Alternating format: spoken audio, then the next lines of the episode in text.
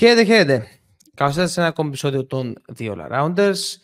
Πάμε σήμερα να δούμε την έκτη αγωνιστική της Euroleague. Παρέα πάντα με τον αγαπητό Αντώνη και τον αγαπητό Γιώργο. Παιδιά, χαιρετίστε τον λαό μας. Hello. Happy Halloween. Κριντζάρουμε. Εδώ έχουμε τα καρναβάλια. Όσοι γιορτάζετε το Halloween, είστε για τα πανηγύρια. Και θεατές μας να είστε.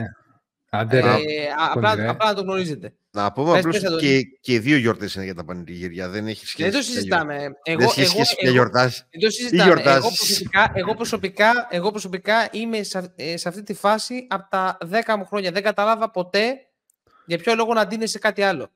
Δεν το καταλάβα ποτέ αυτό. Ποτέ. Και ακόμη και τώρα. Δηλαδή μου λένε να πάμε σε πάρτι και είμαι σε φάση. Γιατί? Εγώ πάντως όταν ήμουν μικρός είχα φορέσει μια φορά τη στολή του Ζωρό και του Batman, είχα νιώσει πάρα πολύ ωραία. Μέχρι εκεί. Μπράβο Γιώργο. Τώρα να είσαι ολόκληρος γάιδαρος, να είσαι ο Μακίσικας που ντυνόταν με τις σοβαροφανέλες της στολής. Αυτοί το έχουν στην κουλτούρα τους τώρα, οι Αμερικάνοι το έχουν αυτό. Αυτά γίνονται και στα δικά μας όταν πάνε στην Πάτρα, τέλος πάντων. Λοιπόν. Είναι Halloween.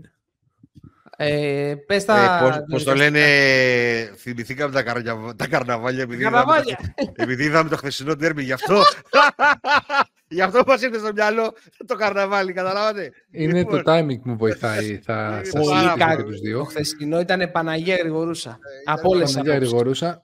Ήταν από το office του Μάικ Σκότ, την μπαίνει στις μπασκετμπολίστες και παίζανε. Λοιπόν, πάμε στο... Φοβερό ρε. Πάμε Γιωργάρα μου να δούμε τι θα... Πάμε λοιπόν, πάρτε αγκαλιά την κολοκύθα σας, σήμερα που είναι και Halloween. Βάλτε και μπόλικα γλυκά μέσα και πριν τα κάνετε όλα αυτά, ξέρετε τι πρέπει να κάνετε. Μπείτε στο Spotify, μπείτε στο Google Podcast, μπείτε στο YouTube, κάντε subscribe, rating, καμπανάκια. Θέλουμε πάρα πολύ την υποστήριξη σας εκεί. Συνεχίστε να στείλετε το feedback σας. Μην διαβάσω κανένα μήνυμα, Γιώργο, δεν βρίζω, παίρναμε. Όλα τα περνάμε τα σχόλια. Το 99%. Οπότε μπείτε μέσα, στηρίξτε την προσπάθειά μας στο YouTube ιδιαίτερα που ανεβαίνουμε και ευχαριστούμε πάρα πολύ σε αυτό. Όσοι έχετε κάνει subscribe και όσους δεν έχετε κάνει, διότι να ξέρετε το 50% των ανθρώπων εκεί έξω που μας βλέπετε αυτή τη στιγμή έχετε ξεχάσει να κάνετε subscribe. Τα λέει ο Ρουφιάνος στο YouTube. Οπότε πατήστε κάτω, δεν ξέρω από εδώ, θα είναι από εδώ, θα είναι, δεν γνωρίζω. Εσείς στο Spotify που είστε αρκετοί, πάρα πολύ αρκετοί και πλησιάζετε τετραψήφιο νούμερο, μπείτε να κάνετε και ένα rating εκεί πέρα, μην τρέπεστε, αφού μας ακολουθείτε, Και εννοείται μπείτε στο Substack μας, στο The Arounders Hub, όπου υπάρχει νέο κείμενο του Κεντάβρου και έρχονται πολύ ωραία πράγματα στη εβδομάδα όπως πάντα. Το Hour to Sense, το οποίο επιμελούμαστε μαζί με τον Κώστα και γράφουμε το last update preview για κάθε παιχνίδι, με τους τραυματισμούς κλπ. Διότι στο μαγικό κόσμο της EuroLeague, κυρίες και κύριοι, ένας τραυματισμός έχει βγει την προηγούμενη μέρα, αλλά το επόμενο update της EuroLeague την ίδια ημέρα δεν τον έχει μέσα. Οπότε έτσι την πατήσαμε και την προηγούμενη εβδομάδα με τον Νέντοβιτς, να το ξέρετε αυτό. Επίσης, μέσα στο The Arounders Hub μπορείτε να απαντάτε στα threads τα οποία ανοίγουμε και να συζητάμε εκεί πιο εκτενέστερα. Ναι, εκτενέστερα σκέτο το κομμάτι που σας απασχολεί. Και φυσικά μας ακολουθείτε σε Facebook, Instagram και το X. Το φανταστικό αυτό X. Νομίζω τα πάω όλα. Μπορούμε να προχωρήσουμε στο Round 6. Τα πες όλα και τα πες πάρα πολύ ωραία. Λοιπόν, πάμε να ξεκινήσουμε λοιπόν. Το πρώτο μάτς που έχουμε είναι την Πέμπτη, Ερυθρός Μπάγερν.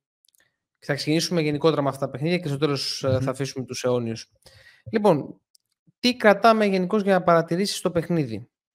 Γενικά κρατάμε ότι ο Ερυθρός με τον coach Φερόπουλο πλέον αναζητά ισορροπία ανάμεσα στους connectors, ανάμεσα στα guards και στους forwards, δηλαδή στους connectors, εκεί πέρα που λείπουν παίχτες, και έχουμε παρατηρήσει τη δυσκολία να βρει two-way στοιχεία στο roster, δηλαδή να βρει παίχτες που ταυτόχρονα θα είναι καλοί και στις δύο μεριές του παρκέ.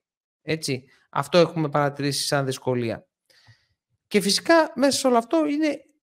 Αυτό έχει δώσει ως αποτέλεσμα και το ότι ο Γκεντράιτης αυτή τη στιγμή δεν έχει βρει ακριβώς ρόλο. Αυτά έχουμε παρατηρήσει ως προς τον Ερυθρό. Αντώνη, για την Bayern τι θα κρατούσες για το παιχνίδι αυτό? Επειδή θέλω να είμαι δίκαιος, ολόκληρο παιχνίδι της Bayern δεν έχω δει. Είχαμε βάλει άλλα μάτς σε προτεραιότητα. Νομίζω ότι εκείνο που είναι ξεκάθαρο ότι φωνάζει να βρει δημιουργία και σκορ και στις δύο κατηγορίες είναι τελευταία στη διοργάνωση και νομίζω αυτό λέει πάρα πολλά από μόνο του.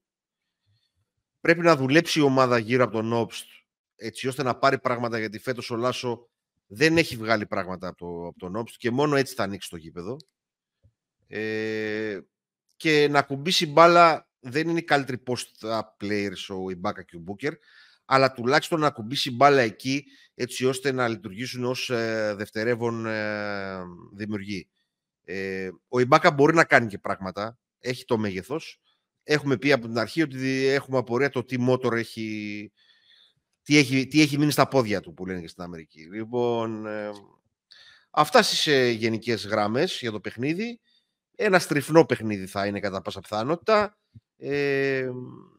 Οι ομάδες στα υπόλοιπα χαρακτηριστικά είναι λίγο πολύ κοινές. Έχει καλύτερο ratio assist λάθη ο Ερυθρός, αλλά είναι και αυτό μια ομάδα η οποία φτιάχνεται. Η ισορροπία που αναζητά ο Ερυθρός στην επίδεση, εννοούμε τι σουτάρει μέσα έξω και πώς οι ενδιάμεσοι παίχτες θα ενώσουν γκάρτ και ψηλούς, είναι νομίζω εκείνο το οποίο είναι το πιο σημαντικό αυτή τη στιγμή task για το Σφερόπουλο. Όπως επίσης και πολύ σωστά αυτό που είπες, το έχουμε ξαναπεί, ο Νέντοβιτς με τον Ντεόντος έχουν προβλήματα στην άμυνα, από την άλλη μεριά σε αυτό το ρόστερ είναι πολύ απαραίτητη στην επίθεση και όλο αυτό δημιουργεί περιόδους κακής άμυνας όπως έγινε στο τελευταίο δεκάλεπτο με την Παρτιζάν. Αυτά. Ακριβώς. Ναι, συμφωνώ απόλυτα και στο σχόλιο που έκανες για τον Ωπστ. Είναι περίεργο που ο κόουτς Λάσο τον έχει εξοπλίσει, ειδικά δεδομένου ότι είχε και παίχτες τέτοιους.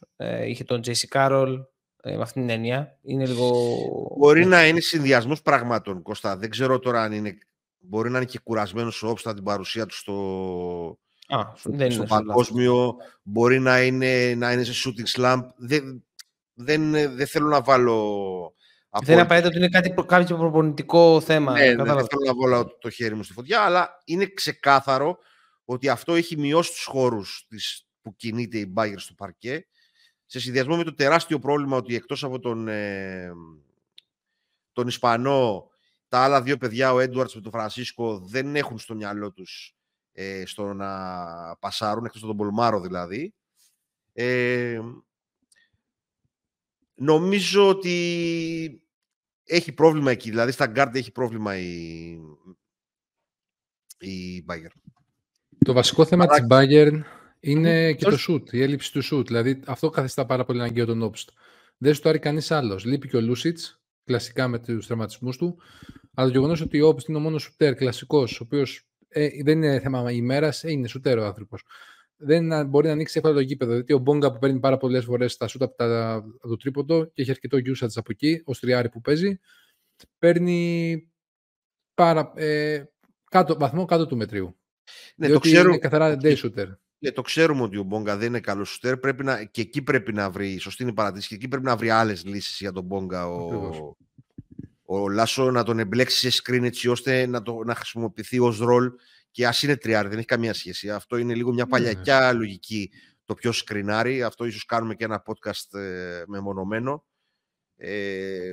Τα guard to guard screen και γενικότερα ότι σκρινάρω για να πάρει αυτός που παίρνει το screen για να πάρει το πλεονέκτημα είναι το πιο σημαντικό πλέον στο σύγχρονο μπάσκετ έτσι όπως το βλέπουμε. Δηλαδή στο να δημιουργείς διαρκώς πλεονεκτήματα για το βασικό σου χειριστή από ποια θέση και αν προέρχεται αυτό.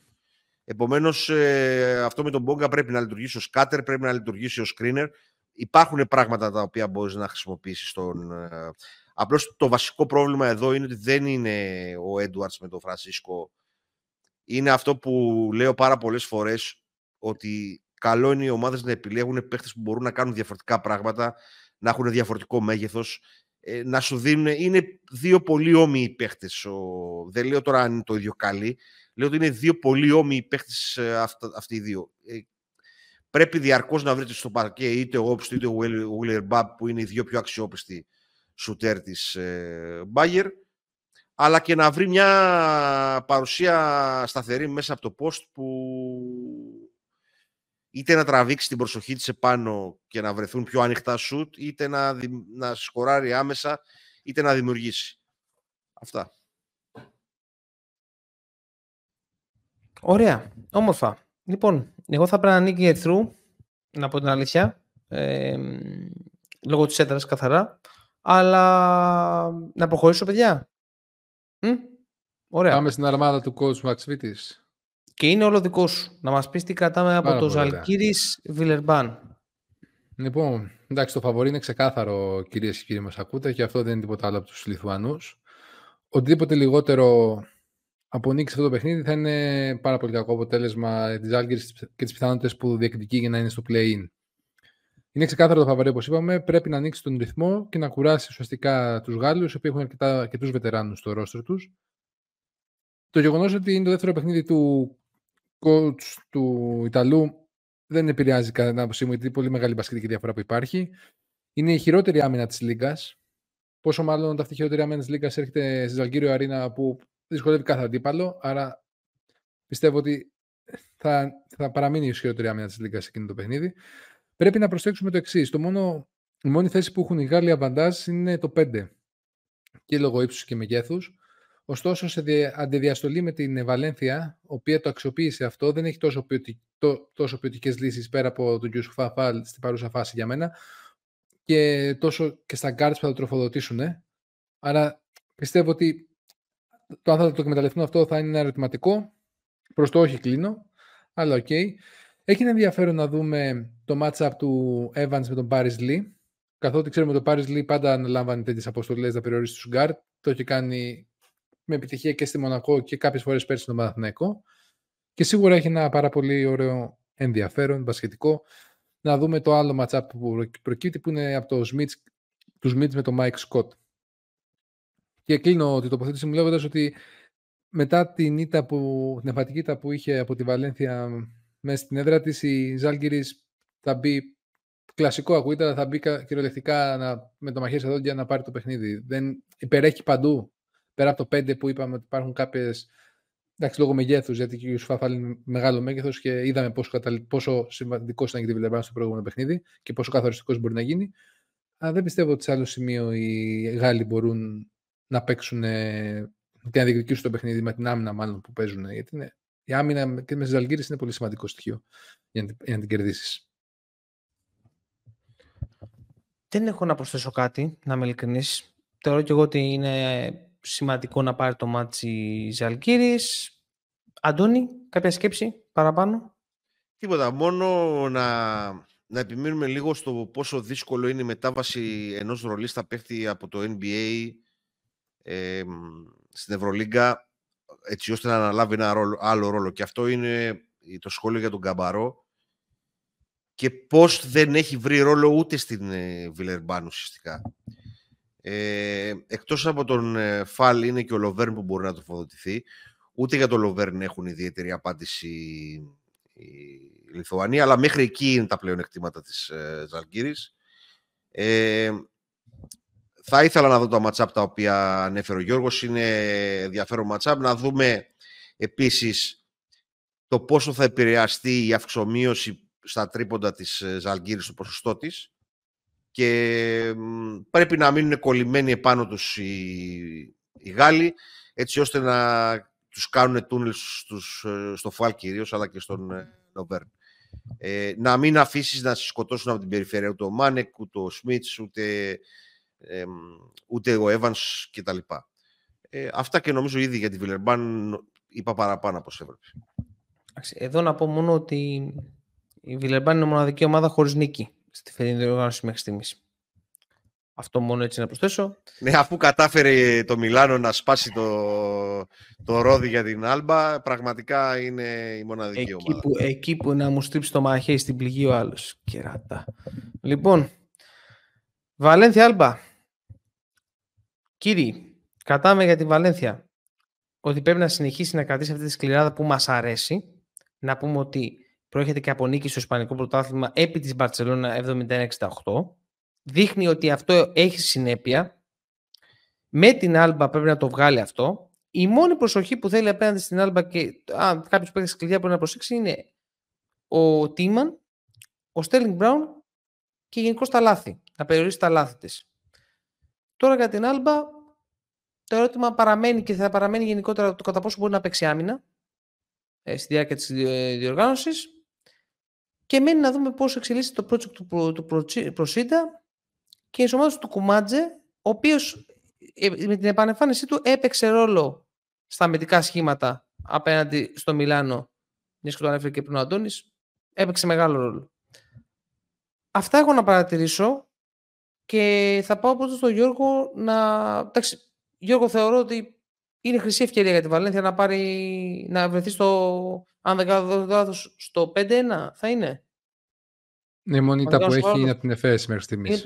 Η μόνη που έχει είναι ξεκάθαρη ευκαιρία και όπως είπες πάρα πολύ σωστά, το κλειδί αυτό το μάτς είναι συνέπεια και να δούμε λιγάκι γιατί είναι ένα σερί απαιτητικό παιχνίδι σε επίπεδο ενέργειας. Καθότι έχει παίξει και από τη Ζαλγκίρι, έχει παίξει και στην Μπαρτσελώνα, έχει παίξει με την Μπαρτσελώνα και τώρα θα παίξει μια οποία τη βολεύει το γρήγορος ρυθμός. Ουσιαστικά αυτό πρέπει να κάνει η Βαλένθια είναι αυτό που δεν έκανε η Μιλάνο, να δείρει την Άλμπα για να μπορέσει και να τη ματσάρει και να την περάσει σε δύναμη και να της κόψει εντός εισαγωγικών τον αέρα. Αλλά είμαι πάρα πολύ σίγουρος για την ενδεχόμενη νίκη και τη σοβαρότητα που θα δείξει η Βαλένθια, διότι με το πλάνο, έτσι όπως παίζει, το έχουμε ξανατονίσει εδώ, φαίνεται μια ομάδα που έχει πλάνο, ακολουθεί τον προπονητή της και μπορεί να εξυπηρετήσει διαφορετικά looks με τις πεντάδες της. Αυτό που είπε ο Αντώνης πριν είναι πάρα πολύ σημαντικό, να έχεις different looks σε πολλές θέσεις. Και αυτό το δίνει η Βαλένθια. Είτε όταν κατεβάζει ο Γιώβιτς την μπάλα, είτε όταν παίρνει την πακέτα από Chris Jones, ή στο 5 όταν έχει τον Τουρέ ή τον Davis. Είναι μια ομάδα που σου δίνει πολλά πράγματα και η Άλμπα σε αυτό δεν έχει απάντηση στην παρούσα φάση. Εντάξει. Μην όμως λέμε πολλά λόγια. Πρέπει να την πάει αυτή τη νίκη. Όπως δεν έκανε η Αρμάνι στη Γερμανία, μπορεί έτσι να την πατήσει εύκολα και η Βαλένθια. Αλλά πιστεύω ότι δεν θα φτάσουμε σε αυτό το σημείο. Σωστά στις παρατηρήσεις, Αντώνη. Σε βλέπω λίγο... Δεν ενθουσιάζομαι με την Άλμπα γενικότερα να σχολιάσω. Ναι. Εντάξει, οκ. Είναι στο χέρι της Βαλένθια καθαρά, στην δικιά της την απόδοση, κατά πόσο δεν θα εφησυχάσεις στο μάτς, είναι η Άλμπα, θα κερδίσουμε εύκολα. Δεν είναι φέτος τέτοιου είδους ρόστερ της Βαλένθια.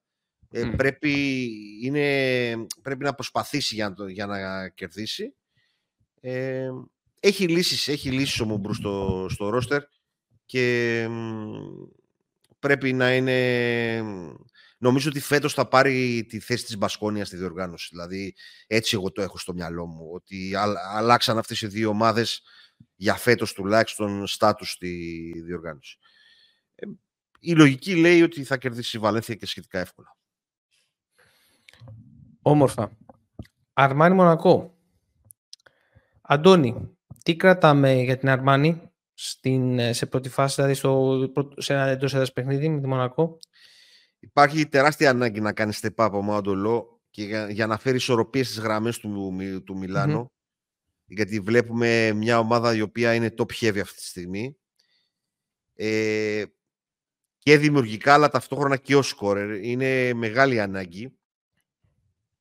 Γιατί ο Πάγκος αυτή τη στιγμή δεν είναι ο Πάγκος ο οποίος ξέραμε πριν πάει στο NBA.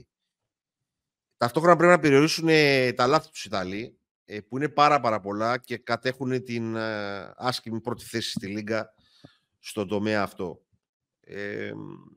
Από την άλλη μεριά έχει εργαλεία η Μονακό να περιορίσει τους Shields και Mirotic, οι οποίοι είναι οι κύριοι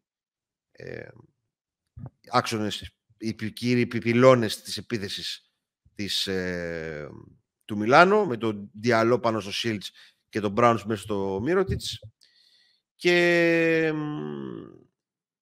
γενικότερα νομίζω ότι δεν μπορεί να ακολουθήσει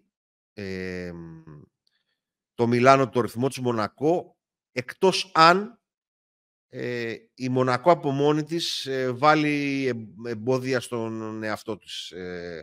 Αρχίσει αυτά που έχουμε πει πάρα πολλές φορές, να μην βλέπει ο ένας τον άλλον μες στο γήπεδο, την πολύ τρίπλα. Και είναι πάντα πάρα πολύ σημαντικό το πώς οι γκάρτ θα εμπλέξουν τους υπόλοιπους παίχτες, είτε είναι αυτός είναι ο Διαλό, είτε είναι ο Blossom Game, είτε είναι ο Κορνελί και ούτω καθεξής, μέσα στο flow της επίθεσης της Μονακό. Ενδιαφέρον παιχνίδι αυτό, αν και πάλι φέτος η Αρμάνι δεν μου αρέσει ο τρόπος που παίζει. Αλλά έχει ενδιαφέρον το να δούμε την εξέλιξη της Μονακό ως φετινό project περισσότερο. Αυτά λίγο πολύ. Νομίζω ότι ενώ παίζει αυτή τη στιγμή το Μιλάνο με τη Μακάμπι στο πρώτο παιχνίδι που είχε αναβληθεί, το εντός πρώτο παιχνίδι της Μακάμπι λόγω των γεγονότων, παίζει κανονικά ο Μιρότιτς, γιατί είχε αναφερθεί στο διαδίκτυο ότι είχε πρόβλημα. Είχε ένα παίξιμο στον Αχίλιο, ναι, ένα μικρό παίξιμο στον Αχίλιο. Επομένως, και ο Μαντολό κανονικά, επομένως περιμένουμε να δούμε πώς αυτό θα μεταφραστεί στο παρκέ. Έχουν πλεονέκτημα οι Γάλλοι γενικότερα. Ωραία, όμορφα. Προχωράμε λοιπόν. Πάμε τώρα στο Φίτους Εφές. Γιώργο, πώς το βλέπουμε τώρα? Η Εφές πρόκειται από μία βαριά ήττα στο ΣΕΦ, βαριά ήττα στο πρωτάθλημα με την Γαλατασαράι, με 19 πόντους, και, δηλαδή με διψήφιες μεγάλες διαφορές έχασε και τα δύο παιχνίδια. Πώς το βλέπουμε? Υπάρχει, ρε παιδί μου, urgency? Θα καταφέρει να δείξει κάτι η Εφές εκτός έδρας? Κοίτα, καταρχάς, σε αυτή την ήρτα ήρθε να προσθεθεί και αυτή της Γαλατασαράι, που χάσαν στο τουρκικό πρωτάθλημα το Σαββατοκύριακο. Εκτός έδρας, αλλά χάσαν και με διαφορά κιόλα. Σε ώρα έκανε διακοπές πριν, να ξέρεις, γι' αυτό δεν σ' άκουσα. Οπότε σ' άκουσα. Να πω, είπαμε ότι είναι 19 πόντους έχασα εντός έδρας από την Εφέ. Δεν το άκουσα καθόλου. Εντάξει, δεν πειράζει. Λοιπόν, επομένως, αφού το είπαμε κι αυτό, το αν θα δείξει έρτενση ή όχι, θα μας το πατήσει στο γήπεδο. Η δική μου άποψη είναι ότι έχει τη δυνατότητα να το κάνει αυτό, αλλά υπάρχουν πράγματα που πρέπει πρώτα να λύσει. Διότι όσο και να υπάρχει ο εγωισμός, ο μπασκετικός, σε πολλούς παίχτες εγνωσμένης αξίας που υπάρχουν στο ρόστερ της, αν πρώτον δεν βρει ρόλους και μια ταυτότητα στον τρόπο με τον οποίο παίζει, δεν θα έχει ρεαλιστικές πιθανότητες να ματσάρει τη Virtus, η οποία έχει πάρει καλά αποτελέσματα το τελευταίο διάστημα. Κυριότερο είναι ότι δεν παίζουν άμυνα στην ΕΦΕΣ. Όταν τρως τόσο πόντους στον Ολυμπιακό, που εκ του αποτελέσματος ο Ολυμπιακός αυτή τη στιγμή είναι μια ομάδα η οποία έχει και επιθετικό πρόβλημα. Δηλαδή, είναι μια ομάδα η οποία καμία σχέση όπως πέρσι, αλλά δεν αντιμετώπισε κάποιο επιθετικό φόβητρο. Όταν τρως τόσους πόντους στην Γαλατασαράι επίσης, back to back, σημαίνει ότι έχεις κάποιο θέμα πίσω. Και όχι μόνο αυτό, το έχουμε δει και σε προηγούμενα παιχνίδια. Βασικό είναι να δούμε περισσότερα on-ball screen για τον Κλάιμπερν και λιγότερα τρίποντα, καθώς πρέπει αυτός ο παίκτης να εκμεταλλευτεί το size το οποίο έχει. Αλλά και τα πόδια του, όπου σίγουρα είναι αντίστοιχα πολύ πιο γρήγορος αθλητικός από τους αντίπαλους παίκτες της Virtus. Σίγουρα, για να κερδίσεις στην παρούσα φάση την Πολόνια, πρέπει να περιορίσεις τον Σεγγέλια και τον Μπελινέλη. Εγώ θα κάνω ένα σχόλιο, το οποίο το σκέφτηκα όταν διαβάζαμε και τα σχόλια μαζί. Δεν ξέρω πόσο βιώσιμο είναι για τη Virtus, που βασίζεται αυτή τη στιγμή επιθετικά και στο Σεγγέλια και στον Μπελινέλη, αν θα είναι viable αυτό long term για το εντυπώρια της συγκεκριμένης ομάδας. Όπως είδαμε και ο Μπελινέλη πέρσι κάποια στιγμή έσβησε. Ειδικά για το Σεγγέλια, εντάξει, είναι λόγοι τραυματισμού. Τον Μπελινέλη πάει περισσότερο το σχόλιο αυτό. Αυτή, ξέρεις Γιώργο, είναι αυτό που λέμε πάρα πολλές φορές. Οι αποφάσεις των οργανισμών έχουν άμεση επίπτωση. Δεν είναι ότι πήραμε μια απόφαση και τι έγινε. Λοιπόν, πρέπει να εντάξει περισσότερο στο παιχνίδι στο Λιούμπερκ, να μην χρειάζεται να στηρίζεται τόσο πολύ στον Μπελινέλη, αλλά το θέμα είναι μετά πόσο δύσκολος, ξέρεις, το πιο σημαντικό πράγμα στον αθλητισμό είναι να πάρεις τη δύσκολη απόφαση στην ώρα που κάτι άλλο το οποίο μακροπρόθεσμα δεν θα δουλέψει, σου δουλεύει. Εκεί υπερτερεί, για παράδειγμα, το NBA. Παίρνουν αποφάσεις που μπορεί να μην βολεύουν την παρούσα στιγμή, αλλά βολεύουν το μακροπρόθεσμο πλάνο. Αυτό στην Ευρώπη δυστυχώς Δεν υπάρχει. Σου λέει βάζει πόντους στον Ρομπελινέλη. Α, τον Ρομπελινέλη θα σπαμάρουμε. Αυτό είναι ένα πρόβλημα στη λογική γενικότερα των ευρωπαϊκών ομάδων. Ότι σκέφτονται το τώρα, το σήμερα, ούτε καν το αύριο και όχι το long term του αύριο, του μεθαύριο, του χρόνου κ.ο.κ. Mm-hmm. Πολύ σωστά το θέτεις. Πάμε και λίγο ένα σύντομο σχόλιο για το τι πρέπει να κάνουν οι Ιταλοί για να κερδίσουν το μάτς αυτό ή να διεκδικήσουν σε κάθε περίπτωση. Αυτό είναι να παραμείνουν σκληροί στην άμυνά τους. Και όπως είδαμε, επειδή υπάρχει ένα θέμα λίγο στα γκάρτ της ΕΦΕΣ, να διατηρήσουν ψηλά την πίεση και να έχει μεγαλύτερη διάρκεια πάνω στην μπάλα. Επιπλέον, βασικό είναι τα λάθη. Πρέπει να τα περιορίσουν και να βρουν λύσεις από τον Λιούμπερ και τον Κορντινιέ. Βασικά το Λούμπερκ και ο Κορντινιέρ ουσιαστικά είναι από τα κλειδιά του αγώνα. Είδαμε και στα προηγούμενα παιχνίδια πόσο καθοριστικός ήταν, πόσο πολύ καλά αποδίδει στο αυτό το περιβάλλον. Και σίγουρα, αν βρουν πάλι τους τρόπους να τον βγάλουν μπροστά, θα είναι ένα πολύ σημαντικό κλειδί για να πάρουν τον αγώνα. Δεν ξέρω αν εσείς θέλετε να συμπληρώσετε κάτι για τις δύο αυτές ομάδες. Αν θέλετε να πάρω και ένα take για να κλείσω, πιστεύω ότι θα χάσει. Και θα έχουμε και την τρίτη απόλυση προπονητή στην Euroleague. Δεν είναι απίθανο. Δεν είναι απίθανο. Αλλά είναι ένα μάτσο το οποίο είναι στα μέτρα της, γιατί και η Virtus δεν πολύ παίζει άμυνα.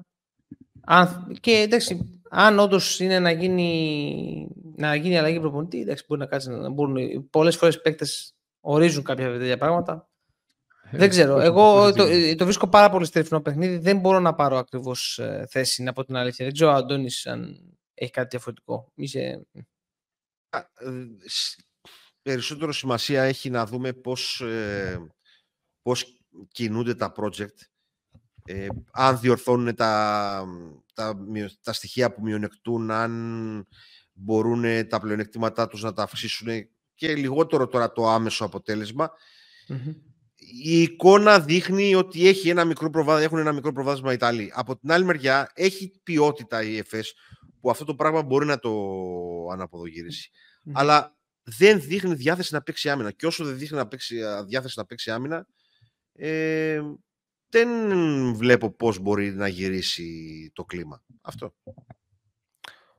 Ναι, συμφωνώ απόλυτα. Πάμε να κλείσουμε με το Μπασκόνια Παρτιζάν. Εδώ να πούμε απλά ότι το παιχνίδι της Μακάμπι με τη Ρεάλ έχει αναβληθεί. Το παιχνίδι που θα παίζονταν στο Ισραήλ. Απλά αυτό να πούμε. Ο λόγος δεν τον βρήκα κάπου που έχει αναβληθεί. Το παιχνίδι λογικά έχει αναβληθεί από τότε από την έναρξη του πολέμου. Λογικά έχει αναβληθεί. Θα γινόταν στο Ισραήλ αυτό το παιχνίδι. Να πούμε ότι έχει προφανώς, από ό,τι έχω καταλάβει, τον πρώτο γύρο θα το προσπαθήσει να τον παίξει όλο εκτός έδρας η Μακάμπι. Ναι, αυτό πήγα να πω, ότι το board που έγινε των μετόχων, ας πούμε, των ομάδων του EuroLeague αποφάσισε ότι, και έβγαλε ότι η Μακάμπι θα συνεχίσει τη διοργάνωση και ότι θα παίξει το παιχνίδι στο Βελιγράδι. Σωστά, Καρίνα, συγκεκριμένα, αν δεν κάνω σοβαρό λάθος. Ακριβώς, όχι, αυτό είναι. Αρχικά ήταν να πάει η Γερμανία, αλλά δεν βόβαθηκε αυτή η κατεύθυνση. Ναι. Οπότε τώρα μένει να μπουν στο καλεντάρι πάλι με βάση το Βελιγράδι πάντα. Με βάση το Βελιγράδι και τη διαθεσιμότητα της αρένας, προφανώς. Ναι, δεν ξέρω ποιο γήπεδο ακριβώς θα παίζει. Σωστά, Καρίνα.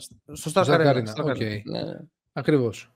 Οπότε πρέπει να το δουν αυτό. Μάλλον φτιάχνουν τη διαθεσιμότητα για να βάλουν τους αγώνες αντίστοιχα. Σωστά. Ακριβώς. Ωραία. Μπασκόνια Παρτιζάν. Και πριν πάμε στους αιώνιους. Ωραίο μάτς. Μπάπι Τενέ των Βάσκων. Ή Αργύρι Πεδουλάκη. Αργύρι Πεδουλάκη. Τάκη Λεμονή. Κατάφερες και γύρισες πίσω στην ομάδα της καρδιάς, στην ομάδα που έχεις πάρει και πρωτάθλημα. Ντούσκο Ιβάνοβιτς επιστρέφει στην Μπασκόνια. Ο καημένος ο Πεναρόγια την έκανε.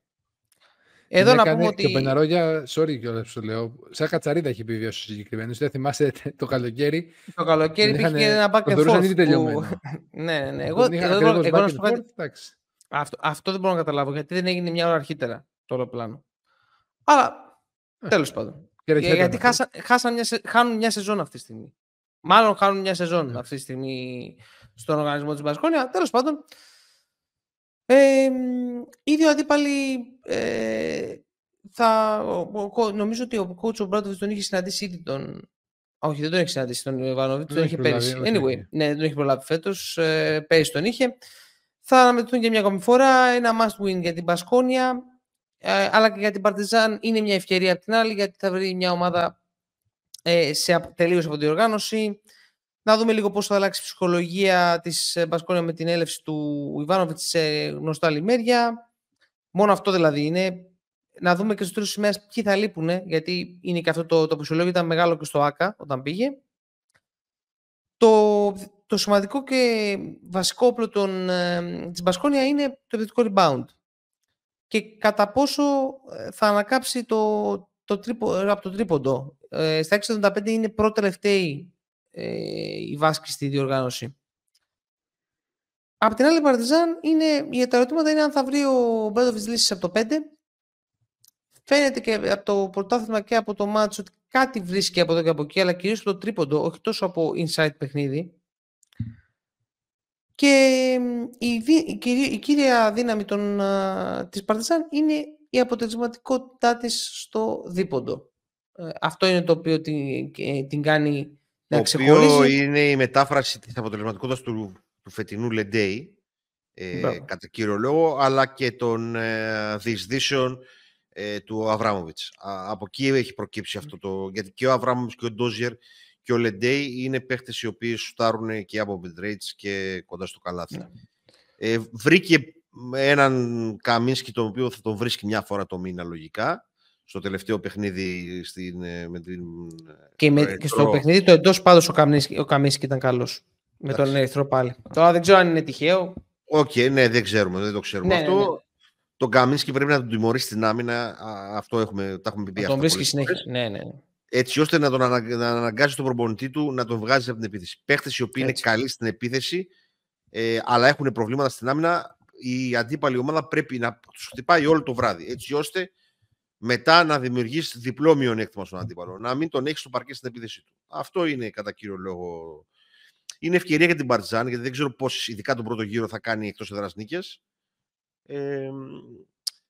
Αυτό τώρα με τον Ιβάνοβιτς στην Μπασκόνια δεν ξέρω, έχει καταντήσει πάρα πολύ κουραστικό και δεν καταλαβαίνω και την απόφαση του κλαμπ συνολικά μετά τον Μπεναρόγια, γιατί ξαναγυρνάει σε αυτό. Δηλαδή θα προτιμούσαν να δώσουν τη μακέτα σε ένα νέο Ισπανό και σχαθεί φέτος η χρονιά, παρά να ξαναγυρίσουμε σε πράγματα τα οποία ξέρουμε ότι έχουν ένα συγκεκριμένο ταβάνι. Δεν είναι κακός ο προπονητής ο Ιβάνοβιτς, αλλά έχει ένα συγκεκριμένο ταβάνι στο τι κάνει, πώς το κάνει, τι δυσαρέσκεια υπάρχει στους παίχτες από ένα σημείο και μετά, και δείχνει λίγο ως κοντόφθαλμη κίνηση, ενώ παράλληλα οι κινήσεις τους για παίχτες είναι καλές συνολικά σε βάθος χρόνου, ψάχνουν project, εξελίσσουν project, να θυμίσουμε το Mike James, να θυμίσουμε πρόσφατα τον Thompson. Αλλά στο κομμάτι του προπονητή έχουμε λίγο μικρή άτζεντα. Δεν ξέρω τώρα αν φοβούνται ή τι ακριβώς είναι. Ευκαιρίες. Δεν είναι βολεύονται, παιδιά, βολεύονται. Έχουμε ξαναπεί στην Ευρώπη πάρα πολλά πράγματα γίνονται για χάρη αυτό που είπε ο Κώστας της βολής. Ναι. Για να μην σπάσουμε αυγά. Και γιατί όπως λέει το τραγούδι, στα ίδια μέρη. Ναι, τέλος πάντων. Θέλεις να γίνεις και εσύ short και trailer, ορίστε, το κέρδισες, συγχαρητήρια. Λοιπόν, δεν ξέρω πώς το λένε, αν ισχύει αυτό, αλλά νομίζω ότι είναι η σκέψη μόνο στο σήμερα. Είναι πιο πολύ το πρόβλημα είναι αυτό, ότι δεν νιώθουμε ότι δημιουργούμε ένα project και για αύριο και για μεθαύριο. Η ανάγκη το να κερδίσω σήμερα πολλές φορές μου υποθηκεύει το μέλλον και δεν εξελίσσει project αντίστοιχα όπως της Βασκόνια. Σωστό.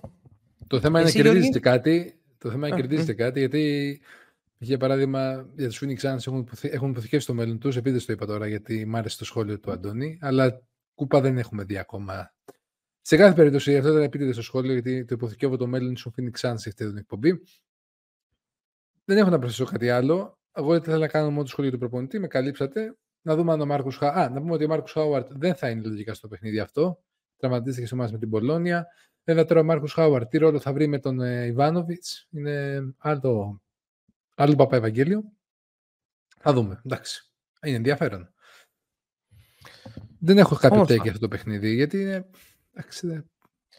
δεν μπορώ, δεν μου αρέσει ο κόουτς Ιβάνοβιτς. Εγώ θα πάω με την Παρτιζάν από την αλήθεια. Θεωρώ ότι θα το πάρει. Λέει. Και ήρθε η ώρα, κύριοι, να μιλήσουμε για τους αιώνιους. Εδώ να πούμε ότι οι αιώνιοι έρχονται από ένα ντέρμπι που το είδαμε χθες. Ναι, το τρίτο ντέρμπι που έγινε με σεζόν. Ο Ολυμπιακός έχασε με 54-66, αν δεν κάνω λάθος, στο σεφ από τον Παναθηναϊκό. Οπότε και οι δύο πάνε, ο ένας πάει με πάρα πολύ καλή ψυχολογία στη Βαρκελόνη και ο άλλος πάει στην Κωνσταντινούπολη να παίξει με τη Φενέρ με ένα κίνητρο να επανακάμψει. Ελπίζουμε. Ακριβώς. Αυτό είναι το στάτους που βρισκόμαστε αυτή τη στιγμή. Θα ξεκινήσουμε από τον Παναθηναϊκό για να κλείσουμε με τον Ολυμπιακό. Αντώνη, να μας πεις τι θα πρέπει να προσέξει ο Παναθηναϊκός. Εδώ να πούμε επίσης ότι είναι ένα ερωτηματικό τι θα γίνει και με τον Λαμπροβίτολα, ο οποίος δεν έπαιξε το Σαββατοκύριακο. Ναι. Η Ευρωλίγκα τον δίνει game time decision. Είναι πάρα πολύ σημαντικό, όπως αναφέραμε στο προηγούμενο podcast του Λαμπροβίτολα για την Μπαρτσελώνα. Το πρώτο πράγμα είναι ο ρυθμός. Δηλαδή η Μπαρτσελώνα πρέπει να τρέξει και ο Παναθηναϊκός να μην την αφήσει. Να απαντήσει στο μέγεθός της Μπαρτσελώνα και στα ψηλά σχήματα που κατεβάζει πάρα πολλές φορές με τον Γκάλεντ στο 3. Με τον Βεσέλη στο 4, με αντίστοιχα ο μέγεθος ο Παναθηναϊκός μπορεί να το κάνει αυτό το πράγμα. Να τρέξουν σχήματα με το Μίτογλου στο 5.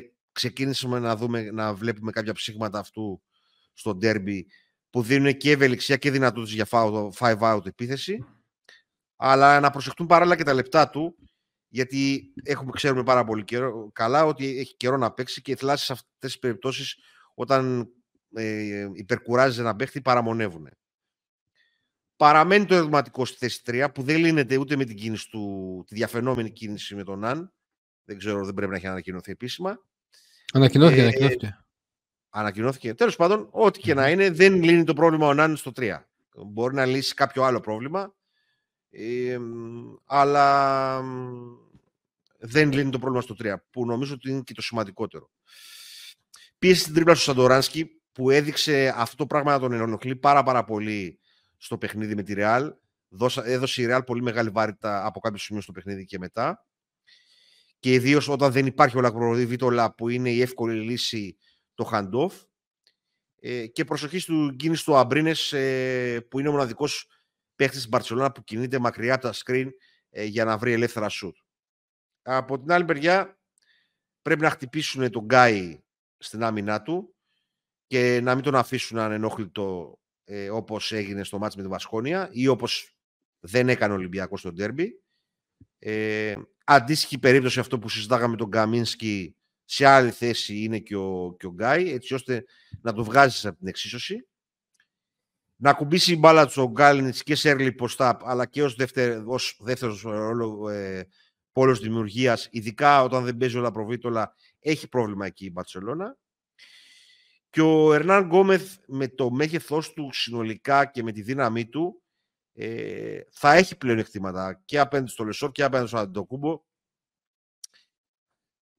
Εκεί πρέπει να δείξει υπομονή η Μπαρτσελώνα στο πώς θα περάσει την μπάλα, να ψάξει γωνίες πάσας, ταυτόχρονα κινώντας την μπάλα. Έδειξε ο Αταμάν ότι κάτι βρίσκει με τα ψηλά σχήματα στο να περιορίσει το πλεονέκτημα στα αντίπαλα πεντάρια, όπως έδειξε το ντέρμπι. Αν και νομίζω, για να πω ότι την εξυπνάδα μου κι εγώ, ότι πιο πολύ είχε να κάνει με την ανικανότητα των γκάρτς του Ολυμπιακού στο συγκεκριμένο παιχνίδι, παρά στο κομμάτι των ψηλών. Δεν υπήρχε υπομονή, δεν υπήρχε υπομονή στη στόχευση. Προσπαθήσαμε να βρούμε εύκολες λύσεις. Τέλος πάντων, δεν σχολιάζουμε το ελληνικό πρωτάθλημα. Θα είναι ο Ερνάν Γκόμεθ μια δύσκολη εξίσωση στα second unit της Μπαρτσελώνα για τον Παναθηναϊκό. Πρέπει ο Παναθηναϊκός πάντα να έχει στο μυαλό του να περιορίζει τα λάθη του, πράγμα που τον ταλανίζει στην Ευρωλίγκα πάρα πολύ, και την transition άμυνά του, που είναι το δεύτερο πρόγραμμα που τον ταλανίζει πάρα πολύ. Εδώ να πούμε ότι ο Παναθηναϊκός έχει 15 λάθη. Ναι. Αυτή τη στιγμή μεσόωρο. Είναι από στην top πεντάδα της, της διοργάνωσης στο κομμάτι των λαθών, αν δεν κάνω λάθος. Ναι, είναι προτελευταίος για την ακρίβεια. Μάλλον είναι δεύτερος στα λάθη. Ναι, σωστά. Ισορροπία μεταξύ τριπόντου και διπόντου έχει δείξει, ειδικά στον Παναθηναϊκό, ότι είναι πάρα πολύ σημαντική. Όταν δεν παίρνουν γρήγορα την απόφαση μετά την πρώτη πάσα να σουτάρουν την γκάρ του, αρχίζουν και γίνονται πράγματα στην επίθεση. Αλλά η Μπαρτσελόνα παραμένει το φαβορί. Θα θέλει και η Μπαρτσελόνα μετά από δύο ήττες με τη Ρεάλ και με τη Βαλένθια στο πρωτάθλημά της να ανακάμψει. Θα είναι και στο γήπεδό της. Ο Παναθηναϊκός ναι, μεν έρχεται μετά από καλή ψυχολογία, αλλά θα είναι. Ξέρεις, υπάρχεις μεγάλη ένταση στα ντέρμπι και ίσως αυτή η ένταση να τους έχει αδειάσει λίγο. Παίζουν και αυτά τα πράγματα τον ρόλο τους και περιμένουμε να δούμε ένα πάρα πολύ ενδιαφέρον παιχνίδι, γιατί και η Μπαρτσελόνα και ο Παναθηναϊκός ουσιαστικά για διαφορετικούς λόγους είναι καινούρια project που ψάχνονται. Ωραία. Εδώ πέρα να πω ότι εγώ περιμένω και στο παιχνίδι ο coach Αταμά να εμφανίσει το σχήμα Χουάντσο στο 3, στο 4 ο Μίτογλου και στο 5 ο Λεσόρ. Θεωρώ ότι ειδικά μετά την εμφάνιση του Μίτογλου θα τον παίζει 40 λεπτά σε κάθε παιχνίδι. Ξεκάθαρα. Είναι σίγουρο. Και θεωρώ ότι αυτό είναι ένα σχήμα το οποίο μπορεί να τον βοηθήσει αμυντικά τουλάχιστον στο να κρύψει κάποια θέματα στα γκάρτ και να υψώσει και λίγο, να βάλει και περισσότερο μέγεθος. Αν παίξει ειδικά αλλαγές. Μα είναι και ειδικά απέναντι στην Μπαρτσελόνα που έχει αντίστοιχα σχήματα. Έτσι. Με τον Γκάλνιτς, τον Βέσελη και τον Ντασίλβα. Είναι πολύ απαραίτητο αυτό. Ακριβώς. Είπαμε όμως ότι αν μπει στο τρυπάκι και κάνει το λάθος να παίξει τόσα λεπτά σε συνεχόμενα παιχνίδια το Μίτογλου, θα το βρει μπροστά του. Ναι, γιατί είναι ένα παιδί το οποίο είχε 2 χρόνια σχεδόν απαρκασία. Χθες στον ντέρμπι, αν το δείτε, στα τελευταία λεπτά το παιδί περπατούσε, δεν μπορούσε. Φυσιολογικό ρε. Ακόμα και αυτό να μην υπήρχε η αποχή του, πάλι το να σπαμάρεις τόσα λεπτά ενός παίχτη στην ένταση του σύγχρονου μπάσκετ είναι πάρα πολύ δύσκολο. Δηλαδή το ταβάνι τα 30 λεπτά από ό,τι έχει δείξει η ιστορία. Αυτά. Τζόρτζ, εσύ κάποιο σχόλιο? Κάτι που... Κοίτα, σε αυτό το παιχνίδι θα έλεγα αυτό που λέγες και εσύ, το κομμάτι με τον Χουάντσο στο 3. Δεν ξέρω κατά πόσο αυτό είναι βιώσιμο και για πόσο μεγάλο χρονικό διάστημα απέναντι στην Μπαρτσελόνα. Εγώ θα πω την αμαρτία μου. Τον Χουάντσο τον υπολόγιζα πολύ στο 3 εγώ προσωπικά. Από τη στιγμή που τον πήρε ο τέτοιος ο Παναθηναϊκός. Εντάξει, θα το τώρα, θα το κάνει. Δεν ξέρω αν είναι βιώσιμο. Η αλήθεια είναι ότι όταν τον είδα στο παρκέ, κατάλαβα ότι μάλλον δεν είμαστε στο 3. Αλλά αμυντικά πλέον, ειδικά με την έψη του Παπαπέτρου, δεν βγαίνει κι αλλιώς. Κοίτα, λέει πως θα πάει για παίκτη. Στην παρούσα φάση θα το δούνε. Αλλά αυτή τη απέδωση στις αλλαγές κυρίως. Πάντως, έχει λογική έτσι ώστε να ενεργοποιηθεί και ο Ματζούκας παραπάνω στο 4. Έχει λογική, έχουν πολλά πράγματα λογική. Έχει και λογική ότι του αρέσει λίγο να μην έχει και σωματική επαφή στο καλάθι. Ναι. Πολύ... Βοηθάει. Το πρόβλημα εκεί είναι ότι δεν μπορούμε να τριπλάρουμε πολύ εύκολα. Ναι, δεν τη βάζουμε καθόλου την μπάλα. Αυτό λίγο έχει δημιουργεί πρόβλημα ρυθμούς της επίθεσης. Και εντάξει, όταν βρίσκεις το χθεσινό Ολυμπιακό, δεν έχεις ανάγκη να αυξήσεις την παραγωγικότητά σου, αλλά όταν βρίσκεις άλλες επιθέσεις της Ευρωλίγκας είναι αναγκαίο να κάνεις, να μπορείς να το ακολουθήσεις αυτό το πράγμα. Ναι. Πάντως στην παρούσα φάση, και αν δεν πάρουν παίχτη, γιατί εγώ πάλι ακούω ψηλό, δεν ακούω για τριάρι, δηλαδή όλες οι φήμες που περιτριγυρίζουν τον Παναθηναϊκό ήταν για τον Αν, για κοντό δηλαδή, που μάλλον από ό,τι δείχνουν τα πράγματα τα έχει σπάσει με τον Βρυντόζα, με τον Αταμάν, και μάλλον θα γίνει αλλαγή εκεί. Υποψιαζόμαστε, δεν είμαστε 100% σίγουροι. Καλά, προφανώς, σενάρια είναι. Ναι, σενάρια είναι, δεν είμαστε ρεπόρτερ. Αυτό θα το... Αυτό είναι ένα πράγμα που δεν θα βαρεθώ να το λέω ποτέ. Εδώ μιλάμε ως μεμονωμένα άτομα που βλέπουμε το άθλημα που αγαπάμε. Δεν είμαστε ούτε δημοσιογράφοι, ούτε ρεπόρτερ, Ούτε έχουμε κάποιο φόβο, πρέπει να το καταλάβει όσοι παρακολουθείτε καιρό το podcast και να το μάθει και καινούργιοι. Δεν έχουμε κάποιο φόβο εδώ να πούμε τι θα πει ο κόσμος από αυτά που λέμε.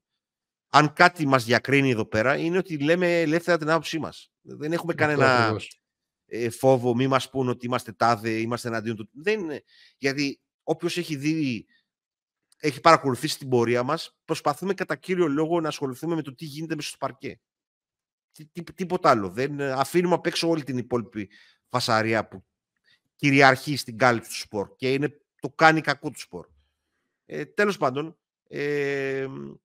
επειδή λοιπόν ακούγεται για πεντάρι ως δεύτερη επιλογή, ουσιαστικά στη θέση του Μπαλτσερόσκι, νομίζω ότι έχουν αφήσει πίσω το σχέδιο για τρία. Θα δούμε. Θα δούμε. Είναι γενικότερα ένα ενδιαφέρον το κομμάτι που είπε ο Κώστας, ότι αυτό το σχήμα μπορεί να προσφέρει και λύσεις στην προβληματική άμυνα του γκάρ του Παναθηναϊκού και έχει μια δόση αλήθειας ότι με το μέγεθος των άλλων τριών και τη δυνατότητά τους να αλλάζουν σε όλα τα screen μπορεί να διορθώσει πράγματα. Βέβαια, όταν αλλάζουν σε όλα τα screen κάτι πρέπει να κάνουν και οι κοντοί. Δεν τους βγάζεις. Ναι. Έτσι, δεν βγαίνουν τελείως στο παιχνίδι. Ναι. Πρέπει να κάνουμε deny στο ψηλό. Πρέπει να κάνουμε πράγματα. Δηλαδή δεν είναι... Θέλει καλή συνεννόηση. Δεν είναι απλά αλλάζουμε. Θέλει καλή συνεννόηση. Αυτό το σχήμα βέβαια έχει βρει συμπαραστάτη το πάρα πολύ τίμιο και πολύ καλή επιλογή Grant. Το σχήμα αυτό με τους τρεις ψηλούς και τον Grant είναι ένα σχήμα το οποίο πραγματικά μπορεί να έχει έναν πέπτο παίχτη ο οποίος να μην είναι και τόσο φανατικός στην άμυνα, τύπου Σλούκα, τύπου Γκάι. Επομένως, να δούμε, γιατί τα ντέρμπι επίσης είναι λίγο πλασματική. Ναι, είναι παραμορφωτική εικόνα. Είναι λίγο πλασματική εικόνα, τα συναισθήματα είναι πάρα πολύ ψηλά, η ένταση λόγω των συναισθημάτων είναι επίσης πάρα πολύ ψηλά. Δηλαδή θα βάλεις λίγο παραπάνω τα χέρια σου. Το θέμα είναι να δούμε τι γίνεται σε κανονική ροή συναισθημάτων. Mm-hmm. Σήμερα το γύρισαμε στην ψυχολογία. Τέλος πάντων. Αυτά για το Παναθηναϊκό. Δεν ξέρω αν έχετε να προσθέσετε κάτι άλλο. Εγώ μόνο να πω τον Χουάντσο ένα τελευταίο για τον Χουάντσο και αν θέλει και ο Γιώργος. Να πω ότι αν θα πετύχει ο Χουάντσος στην Ευρώπη, ειδικά στο 3, έχει να κάνει με το πόσο effective θα είναι στο να χτυπάει τα close-out. Δηλαδή, κατά πόσο θα μπορεί να χτυπήσει το close-out και να είναι αποτελεσματικός σε αυτό. Εγώ θεωρώ ότι μπορεί να το κάνει αυτό. Το πρόβλημα, ρε Κώστα, είναι ότι δεν το έχει κάνει για πολλά χρόνια. Καταλαβαίνω ότι λες και έχεις δίκιο. Ένα process είναι και αυτό. Πρέπει να τον βάλει κάποιος. Πρέπει να μπει στη διαδικασία ο ίδιος με το μυαλό του να δουλέψει πάρα πολύ. Αυτό που λες το close-out προϋποθέτει ότι θα πάρεις την απόφαση είτε να σουτάρεις από την mid-range, είτε να τελειώσεις τη φάση, είτε να πασάρεις σωστά. Έχω αμφιβολίες μέχρι να τα δω. Δεν έχει τα skills να το κάνει. Ναι. Ήτανε κουρδισμένος, για να το πούμε έτσι, στο να κάνει άλλα πράγματα. Και πρέπει να Γωνία και σούτ. Πρέπει να ξεκουρδιστεί και να ξανακουρδιστεί. Δεν είναι μόνο ότι γωνία και σουτ, είναι ότι δεν έπαιρνε και πολύ μεγάλο χρόνο συμμετοχής. Ναι, είναι και ο χρόνος, σωστά. Δηλαδή είναι πολλά πράγματα τα οποία γι' αυτό δεν είναι να τρελαίνεσαι, έρχεται ο Ναν, έρχεται ο Τάδε. Όλοι οι παίχτες που δεν είναι star, η διαδικασία στο να γίνουν star στην Ευρώπη δεν είναι μια εύκολη διαδικασία. Το είχε πει αυτό και ο Λάρκιν σε μια παλιά του συνέντευξη σχετικά με το πόσο δυσκολεύτηκε όταν πήγε στην Εφές να ξαναβρει τον εαυτό που είχε στο κολέγιο. Ναι, το είχε αργήσει παιδιά πολύ. Ναι, έτσι είναι. Κάτι τελευταίο, Τζορτζ? Όχι, δεν έχω τίποτα να προσθέσω στον Παναθηναϊκό. Θα έχει ενδιαφέρον τον έναν, αλλά ακόμα δεν έχει έρθει η ώρα να το σχολιάσουμε αναλυτικά. Την επόμενη εβδομάδα θα είναι και θέσιμο λογικά και βλέπουμε. Ανάλογα την ετοιμότητά του θα δείξει. Εγώ πιστεύω θα είναι ψηλοάμεσα διαθέσιμος. Αν και ο Βιλντόζα είναι εκτός πλάνου. Αλλά θα δούμε. Δεν έχει βγει κάτι επίσημα τώρα για τον Βιλντόζα. Λοιπόν, Φενέρ Ολυμπιακός. Πρώτο μάτς για φέτος με τη Φενέρ. Τους αντιμετωπίσαμε σε πολλά μάτς στα play-off σε 5 παιχνίδια. Η τελευταία ανάμνηση από την Φενέρ είναι το ΙΤΑ. Δεν θυμάμαι τώρα το σκόρ, αλλά ήταν όταν έγινε το 2-2 και η σειρά επέστρεψε στο ΣΕΦ. Φυσικά όλοι θυμόμαστε το σουτ του Κώστα του Σλούκα, το οποίο έκανε το 2-1 και έκανε το break. George, εδώ πέρα, τι πρέπει να προσέξει ο Ολυμπιακός, πώς πρέπει να προσεγγίσει το παιχνίδι για να μπορέσει να είναι ανταγωνιστικός και να ανακάμψει? Καταρχάς πρέπει να απομονώσει τα κάρτς Φενέρ από την υπόλοιπη ομάδα. Πρέπει λίγο να βοηθήσουν αυτό όλη η περιφέρεια και να δούμε τι λύση μπορεί να δώσει ο coach σε αυτό το κομμάτι. Για τα γκάρ της Φενέρ αυτή τη στιγμή κάνουν πολύ καλά τη δουλειά τους. Και ο Wilbekin και ο Ντόρση ξεκίνησε καλά και το παιδί μια χαρά επέστρεψε την προηγούμενη εβδομάδα. Και ο Γκούντουριτς είναι παίκτες οι οποίοι διαμορφώνουν το τέμπο της Φενέρ και σίγουρα αυτό πρέπει να το περιορίσει ο Ολυμπιακός για να κοπεί κιόλας η σύνδεση που υπάρχει με τη ρακέτα. Αυτό το οποίο, συγγνώμη που σε διακόπτω Γιώργο μου, αυτό το οποίο είναι πάρα πολύ σημαντικό εδώ πέρα είναι να ερχόμενοι από το προηγούμενο podcast και κάνοντας γέφυρα για τα tendencies, είναι ο Ολυμπιακός με την άμυνά του να βοηθήσει έτσι ώστε να επανέλθουν τα κακά tendencies στον guard της Φενέρ. Δηλαδή την πολύ τρίπλα, ναι, ότι το overpenetration, ότι δεν βλέπουμε εύκολα την μπάσα, ότι οι υπόλοιποι κάθονται τριγύρω και κοιτάζουν και αυτό δημιουργεί έναν εκνευρισμό στους υπόλοιπους παίχτες και ούτω καθεξής. Συνέχισε, Γιώργα. Mm-hmm. Πολύ ωραίο αυτό και εύστοχο. Λοιπόν, και οι δύο ομάδες πρέπει να πάρουν πράγματα από το επιθετικό rebound. Ο Ολυμπιακός πρέπει να το κυνηγήσει αυτό, μπορεί να το κάνει, έχει το ύψος και πρέπει να κυριαρχήσει το τομέα αυτό. Εννοείται πρέπει ο Ολυμπιακός να περιορίσει τα λάθη του. Δυστυχώς ή ευτυχώς λόγω της κούρασης πολλών παικτών και κυρίως του Walkup, ο οποίος παίζει συνεχόμενα, τελευταία παρατηρείται και ο ίδιος κάνει λάθη. Οπότε πρέπει να βοηθήσει η ομάδα και οι υπόλοιποι να το περιορίσουν αυτό το φαινόμενο, όχι μόνο του Walkup και ευρύτερα σε άλλους παίχτες. Πρέπει ο Ολυμπιακός να επιδιώξει πέρα από το post να τρέξει και να αποφύγει τις πολλές επιθέσεις στο σετ εναντίον της Φενέρ. Και αυτό έχει να κάνει κυρίως το γεγονός ότι βλέπουμε ότι ο Ολυμπιακός δυσκολεύεται αυτή τη στιγμή σε πολύ μεγάλο βαθμό να βρίσκει σωστά looks και σωστές καταστάσεις απέναντι σε ομάδες που τον δυσκολεύουν στην άμυνα και τον αντιμετωπίζουν πολύ επιθετικά. Και η Φενέρ είναι μια ομάδα που μπορεί να το κάνει αυτό. Το κάνει πέρσι όταν είχε τον Βεζένκοφ και τον Σλούκα. Φέτος, πόσο ομάδα που δεν τους έχεις αυτούς τους δύο και δεν έχεις βρει κάτι άξιο ή κάτι που να σου προσφέρουν κάποια skills αυτά που έχασες, σίγουρα θα δυσκολεύσει αυτό ακόμα περισσότερο την κατάσταση. Συγκεκριμένα, όπως είδαμε και χτες, να μην αναγκαστείς να αντιμετωπίσεις μια ομάδα με μέγεθος 40 λεπτά στο 5 εναντίον 5. Ακριβώς. Είναι δηλαδή, πολύ βασικό αυτό. Αυτό είναι πάρα πολύ ουσιαστικό, διότι έχουμε δει από πέρσι ότι το physicality, όταν υπάρχει από την απέναντι πλευρά physicality και μέγεθος στο 3-4-5 και αναγκαζόμαστε να πάμε 40 λεπτά απέναντι σε αυτό με την ταυτόχρονη έλλειψη ενός παιδιού το οποίο θα πάρει την μπάλα στα χέρια του και κάτι θα κάνει με αυτήν. Ο Κάναν μπορεί να το κάνει, αλλά έχει περιορισμένο εύρος στο πόσο θα μπει στο καλάθι, άρα το τι ρήγματα θα δημιουργήσει. Σε αυτό όλο η απάντηση είναι αυτό που είπες. Να προσπαθήσουμε να τρέξουμε είτε με πρωτεύοντα διασμούς που θα προκύψουν από την καλή άμυνα, να αξιοποιήσεις δηλαδή την άμυνά σου όχι απλώς για να σταματήσεις τον αντίπαλο, αλλά για να τρέξεις και με early post-ups και εγώ θα έχω βαρεθεί να το λέω. Να τελειώνουν με τη μία υψηλή τη φάση. Δεν πειράζει. Τις φάσεις συνολικά. Δεν πειράζει. Ας σουτάρουμε για ένα τρίποντο λιγότερο. Δεν κάνει κακό. Δεν θα πάθει κανείς βαβά από αυτό. Επίσης, βασικό, το είδαμε και χθες με 4-16 βολές, να βάλεις τις βολές. Δεν είναι δυνατόν σε αυτό το επίπεδο να χάνεις τόσες πολλές βολές. Ελέω άγχους, ελέω. Εντάξει, η κούραση το καταλαβαίνω. Τα παιδιά έχουμε 31 Οκτωβρίου. Κάποιοι παίκτες είναι. Έλεος με την καραμέλα με την κούραση. Πραγματικά δηλαδή διαβάζω σε άρθρα αυτά και εκνευρίζομαι. Ναι, θα μου πείτε εσείς από κάτω τα σχόλια, ρε Βακαλόπουλε, η ομάδα είναι κουρασμένη, η ομάδα δεν έχει λύσεις, η ομάδα έχει τραυματισμούς. Η απάντηση είναι ότι έχουμε 31 Οκτωβρίου και αν θέλεις βρίσκεις τις λύσεις. Και σπάς λίγο αυγά, αλλά πρέπει να γίνει αυτό. Ναι, ο Walkup με Λουτίνοφ έχουν ολόκληρο Eurobasket, η ομάδα δεν, αλλά κάπου όπας αυτό. Δεν είναι η ώρα του τώρα, είπαμε να σχολιάζουμε. Γιώργο, πώς το λέω, Κώστα, είναι σταθερός ότι ήταν Eurobasket το καλοκαίρι. Δηλαδή... Πάλι Eurobasket. Ναι, όχι. Γι' αυτό δεν ήταν Eurobasket. Ήταν Eurobasket, τέλος. Δηλαδή. Αυτό δεν αλλάζει. Απλά συμμετείχαν η Αμερική και ο Καναδάς, συμμετείχαν φιλικά, όπως είχε πάει το Κατάρ κάποτε στο Κόπα Αμέρικα, κάπως έτσι. Το εντυπωσιακό είναι ότι δεν έχει να κάνει με τη ροή της υπόλοιπης σκέψης. Δηλαδή είναι τόσο βαθιά. Τόσο βαθιά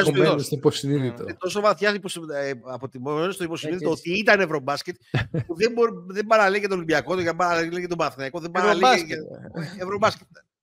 Συνέχισε ο Γιώργος. Εδώ να πούμε ο Γιώργος αγνοεί την ύπαρξη της σεζόν 13-14.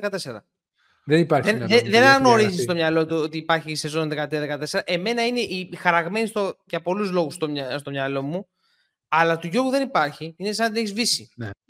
Είναι κλασικό αυτός. Καμία κουβέντα μας δεν μπορώ να τη θυμηθώ. Οπότε είπαμε για την κούραση του με τον μπάσκετ, είναι δικαιολογία σε αυτά την παρούσα φάση. Η ομάδα θέλει καταστάσεις. Τέλος πάντων, δεν θα επεκταθώ σε αυτό. Μισό λεπτό, Γιώργο. Για να δούμε λοιπόν κάποια πράγματα λίγο πιο σφαιρικά. Δεν είναι ακριβώς δικαιολογία. Είναι μια πραγματικότητα. Το θέμα ποιο είναι τώρα εδώ πέρα. Τι κάνεις εσύ ως οργανισμός, έτσι ώστε να αντιμετωπίσεις αυτή την πραγματικότητα. Δεν είναι ότι οι άνθρωποι λένε ψέματα, ότι όντως, δηλαδή, το έχουμε ξαναπεί εδώ από το podcast, ότι ο Γόγα δεν έχει ξαναζήσει το πέσο καλοκαίρι το παιδί. Δεν ήταν κάτι πρωτόγνωρο για αυτό. Αλλά αυτό το ήξερες εκ των προτέρων. Δεν είναι δηλαδή κάτι το οποίο δεν το ξέρεις. Ότι ο Γκος δεν είναι και ο καλύτερος δημιουργός του κόσμου. Το ήξερες εκ των προτέρων, δεν είναι κάτι το οποίο το μάθεις τώρα. Και ταυτόχρονα ότι έχασες το Σλούκα. Δηλαδή. Τέλος πάντων, είναι πολλά τα πράγματα αυτά. Δεν μόνο στον Γκος, είναι το θέμα ότι επίσης έχεις στο 4 ένα παίχτη αυτή τη στιγμή και κάνεις αλχημίες. Ένα-ένα τα πράγματα. Τώρα είπαμε στο κομμάτι της δημιουργίας, για παράδειγμα. Γιατί είπαμε, βάλαμε στην εξίσωση την κούραση του Γκος. Του Walkup, συγγνώμη. Ο οποίος Γκος είναι εξαιρετικός επιθετικά και το καθεξής. Πολύ καλύτερος από τον περίμενα, με τα προβλήματά του και αυτός. Αλλά τέλος πάντων, επίσης εδώ να πούμε ότι δεν έχουμε κανένα μπιφ με τους παίχτες. Πώς το λένε, αν παίζουν καλά ή άσχημα, η τσέπη μας εδώ δεν κονομάει κάτι. Τέλος πάντων. Επίσης είμαστε και τρεις, έτσι. Ο καθένας έχει τα δικά του γούστα, αυτά που του αρέσουν. Ναι, τέλος πάντων, δεν έχουμε beef με τους παίχτες. Απλώς τους βλέπουμε, τουλάχιστον ως podcast, αν έχουμε κάτι κοινό, είναι ότι τους βλέπουμε σαν σύνολο και όχι ατομική αξία. Πώς ταιριάζει ο ένας με τον άλλον, δηλαδή τι τριάδες, διάδες δημιουργούνται και αυτές τι σου δίνουν στην άμυνα, στην επίθεση, πόσο συν και πλην είναι ο συνδυασμός ενός παίχτη με έναν άλλον. Εκεί είναι πλέον. Δηλαδή, αν κάτι έχει αξία από τα στατίστικα, τα analytics κτλ., είναι αυτό το πράγμα. Δηλαδή, και όπως έχουμε πει πάρα πολλές φορές, για παράδειγμα, τα different looks, τα οποία δεν σου δίνει ο Μιλουτίνοφ με το φαλ διαφορετικό look, αν και είναι και οι δύο εξαιρετικοί παίχτες. Αλλά δεν μπορείς να αλλάξεις, να παίξεις αλλαγές με κάποιον από τους δύο, να αυξήσεις την έντασή σου από εκεί. Ναι, είδαμε τι έκανε ο Μητόγλου χθες, έξω από το περιφερειά. Τέλος πάντων, αυτό με το Μητόγλου μπορεί να είναι τυχαίο και το καθεξής. Δεν μένουμε σε ένα πράγμα. Απλώς τύπου Μητόγλου. Ναι, απλώς εδώ ως podcast προσπαθούμε πάντα να βλέπουμε τη μεγάλη εικόνα και όχι τη μικρή εικόνα. Α, σήμερα κέρδισε ο τάδε. Α, σήμερα αυτός έβαλε 30 πόντους, άρα είναι παιχτάρα. Αυτό είναι μια ανάλυση. Ας με συγχωρέσουν για το σχολείο παλιακού τύπου. Βλέπουμε, προσπαθούμε τουλάχιστον με τις ικανότητες που έχει ο καθένας, με τα πλεονεκτήματα που έχει ο καθένας εδώ στο podcast, να δει κάτι από εδώ, κάτι από εκεί, έτσι ώστε να βγάλουμε μια συνολική εικόνα. Και κυρίως αυτό που είπα σε προηγούμενο σχόλιο, όχι για το σήμερα, αλλά για το αύριο και για το μεθαύριο. Τέλος πάντων, να ολοκληρώσουμε λίγο το. Ναι.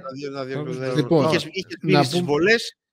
Ακριβώς, έχουμε τα σχήματα που πρέπει να δοκιμάσει η ομάδα με τον Μπρασδέικης και εννοείται ένα πρόβλημα που υπάρχει στον Ολυμπιακό εδώ και πολύ και από πέρσι, να εξορροπηθούν οι προσπάθειες που γίνονται σε δίποδο-τρίποδο. Και μάλιστα η ομάδα στην αναλογία αυτή είναι στην πεντάδα με τις χειρότερες. Σωστά, Αντώνη? Είναι στο τρίποντο στην τελευταία πεντάδα της Λέγκας αυτή τη στιγμή. Στο τρίποντο, οκ. Στο τρίποντο, ναι, πρέπει.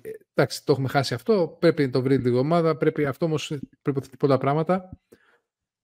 Σίγουρα, από αντίθετη πλευρά, να κάνω σχόλιο τον Μπρασδέικης, που πιστεύω και το δηλώνω ότι η ομάδα μέχρι στιγμής δεν προσπαθεί να τον βάλει στο παιχνίδι του και πολύ φοβάμαι ότι θα δούμε μια κατάσταση όπως με τον κάναν πέρσι οι αντίστοιχους παίκτες που έχουν έρθει κατά καιρό που τους ζητάμε να κάνουν πράγματα που δεν μπορούν.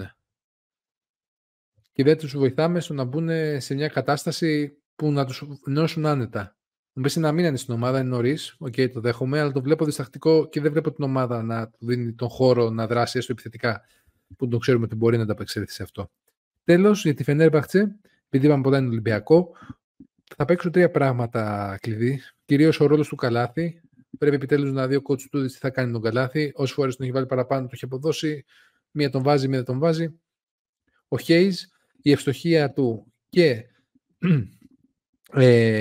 το post ουσιαστικά με το Χέις είναι πολύ σημαντικός σημείο παίχτη. Το είδαμε πέρσι πόσο δυσκόλεψε τον Ολυμπιακό. Πρέπει και εκεί να βρει ο Ολυμπιακός απαντήσεις, κατά άποψή μου. Και εννοείται να περιορίσει αυτό το κακό tendency που είπε και ο Αντώνης, το over-dribbling, το οποίο για μένα πρέπει να ενωθήσει ο Ολυμπιακός σε αυτό. Νομίζω και ο coach πάντως θέλει να... δεν του αρέσει αυτό που συμβαίνει όταν γίνεται το over-dribbling. Νομίζω ότι σίγουρα, δεν θέλει να παίξει κάτι τέτοιο. Ακριβώς αυτό. Σίγουρα. Αυτά σε γενικές γραμμές. Ωραία. Συμφωνώ σε όλα. Εγώ είμαι λίγο απαισιόδοξος. Και να είμαι ειλικρινής και με τον εαυτό μου και με εσάς τους συναδέλφους και με τον κόσμο που μας βλέπει. Δεν ξέρω αν πραγματικά με επηρεάζει η εικόνα που είδα χθες. Δηλαδή δεν ξέρω... Εντάξει, είναι πολύ νοπή. Ναι, είναι πολύ νοπή, οπότε δεν γνωρίζω αν με επηρεάζει πραγματικά, αλλά δεν είμαι πάρα πολύ αισιόδοξος για το παιχνίδι, γιατί πάλι θα βρούμε μπροστά μας μέγεθος. Και έχοντας και την εικόνα από τα play-off, όπου μας προβλημάτισε πάρα πολύ αυτό, ειδικά στα σχήματα με τα τρία γκάρτ, πάλι είμαι πάρα πολύ στον τεμή. Αν κάτι πρέπει να χτυπήσουμε, είναι τα λεπτά που θα είναι μέσα ο Παπαγιάννης. Και με τους ψήλους μας, πρέπει να τον βγάλουμε εκτός παιχνιδιού, αλλά και να τον χτυπήσουμε στα miss match. Να πούμε ότι ο Παπαγιάννης πλέον βγαίνει και σουτάρει στην... Ναι, αμυντικά θα είναι ένα θέματάκι αυτό, ανάλογα και το πώς θα ρισκάρουμε σε αυτό. Δεν θα χάσεις όμως από το σουτ του Παπαγιάννη. Θα χάσεις από το κομμάτι του να μπει στην εξίσωση και να αφήσεις τα γκάρτ της Φενέρ να βάλουν και όλους τους υπόλοιπους μέσα.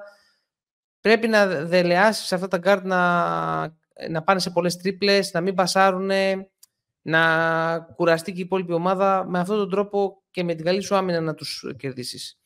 Αντώνη, δεν ξέρω αν έχεις κάτι να προσθέσεις πάνω σε αυτά, αν θα θέλεις...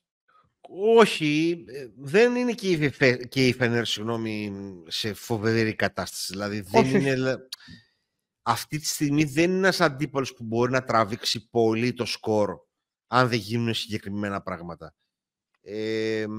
Θέλω να πω, δηλαδή, προσπαθώντας να βγάλω από το μυαλό μου την εικόνα του ντέρμπι και να διατηρήσω...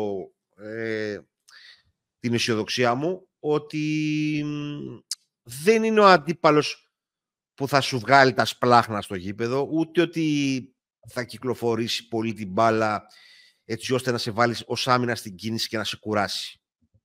Έχει το θέμα του μεγέθους, το οποίο είναι πλεονέκτημά της, αλλά για άλλο ένα παιχνίδι το ερωτηματικό είναι η επίθεση του Ολυμπιακού. Στην άμυνα θα βρουν και αντίστοιχα νομίζω ότι και η επίθεση της Φενέρ είναι το ερωτηματικό. Δηλαδή θα βρουν πάλι και δύο ομάδες λύσεις στην άμυνα. Είναι ζήτημα και για τους δύο η επίθεση. Για τη Φενέρ το πώς παράγεται η επίθεση και για τον Ολυμπιακό ποιος θα δημιουργήσει την επίθεση. Είναι δύο διαφορετικά προβλήματα. Το ένα είναι πιο πολύ θέμα δημιουργίας. Το άλλο είναι πιο πολύ θέμα καθαρού μυαλού, εκτέλεσης και στόχευσης. Δεν είναι δηλαδή ότι, πάμε να παίξουμε στη Βαρκελόνη, ούτε στη Μαδρίτη. Αυτό θέλω να πω. Και επειδή γενικά είμαι και ένας άνθρωπος ο οποίος όταν όλοι πάνε δεξιά, εγώ πάω αριστερά, γι' αυτό λέω ότι ας μην απογοητευόμαστε. Η Ευρωλίγκα έχει δείξει ότι είναι ένα πράγμα το οποίο είναι καινούριο από ότι είναι το πρωτάθλημα της κάθε χώρας. Σωστό. Πολύ σωστή παρατήρηση.